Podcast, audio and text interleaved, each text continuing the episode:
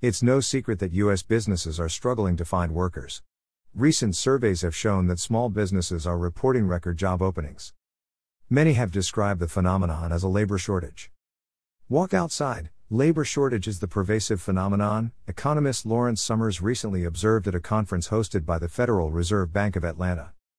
Greater than economist Lawrence Summers said the Biden administration's juiced-up unemployment benefits have created a record labor shortage. Greater than it was an unforced error, Summers said. If we give people more money for not working, then they're going to stay on the sidelines. pic.twitter.com/e. Site1cxkw. Greater than John Miltimore, at Miltimore79, May 5, 2021. At first glance, calling what the U.S. is experiencing a labor shortage, as I recently did, makes perfect sense. After all, there are millions of job openings, which means there are not enough qualified job candidates to fill the market's employment demands. That's pretty close to a textbook definition of a labor shortage. An incentive shortage, not a labor shortage. It's wrong, however. And John Stossel recently pointed out why. America has a record 8.1 million job openings, Stossel noted at Reason. The media call it a labor shortage. But it's not a labor shortage, it's an incentive shortage. There's plenty of labor, Stossel correctly pointed out. But the juiced-up unemployment benefits, which pay unemployed workers an additional $300 a week on top of their state unemployment benefits, have resulted in a perverse incentive.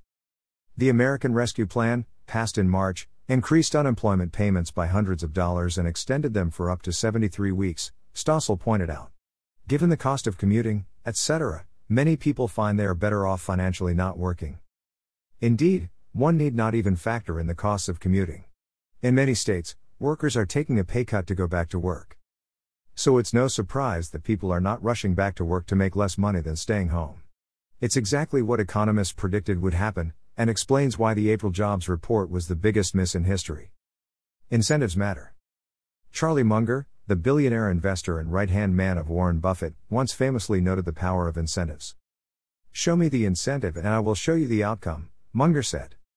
The idea that incentives matter is a truism repeated often in economics, yet it's one that politicians often overlook, evidenced by the 8 million job openings that threaten to stall the economic recovery following the disruptions of 2020.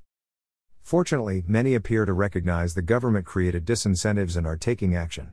Texas recently became the latest state, one of 19, to decline the federal unemployment payouts.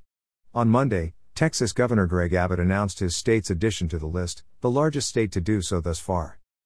This action will be far more effective and cost-efficient than trying to lure workers back with $1,000 or $1,200 bonuses, courtesy of taxpayers. Workers don't need extra incentive to go back to work. They simply need the distinctives that the government created removed. John Miltimore. Jonathan Miltimore is the managing editor of Fee.org. His writing/reporting has been the subject of articles in Time Magazine, The Wall Street Journal, CNN, Forbes, Fox News, and The Star Tribune. Bylines, Newsweek, The Washington Times, MSN.com, The Washington Examiner, The Daily Caller, The Federalist, The Epoch Times. This article was originally published on Fee.org. Read the original article.